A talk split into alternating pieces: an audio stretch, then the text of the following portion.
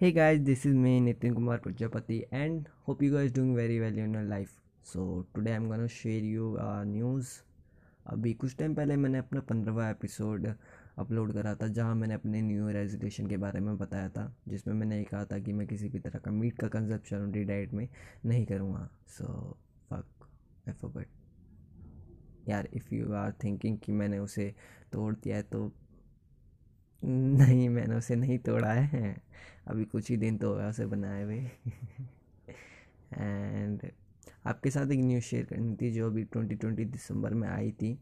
Singapore, पहला ऐसा देश बन चुका है जिसने लैब में बने मीट को अप्रूवल दे दिया सेलिंग करने के लिए in the local market so if this is coming amazing अपन भी मीट खाएँगे।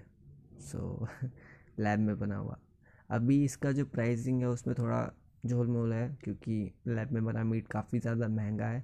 आ, कुछ टाइम पहले जब मैं छोटा था मैं मैंने टीवी पे ये चीज़ देखी थी कि लैब में बना मीट एक बनाया था तो उसकी कीमत बहुत ज़्यादा थी मतलब मिलियंस करोड़ों में थी।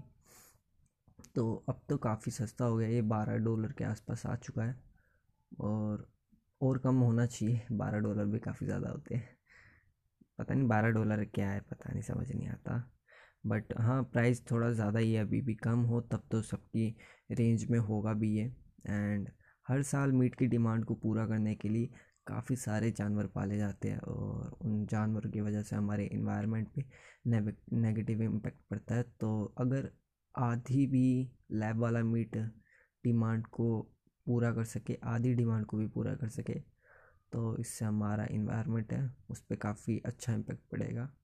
And this is a good news for love जो भी मीट खाना पसंद करते हैं and this is me Nitin Kumar Prajapati and thank you guys for listening thank you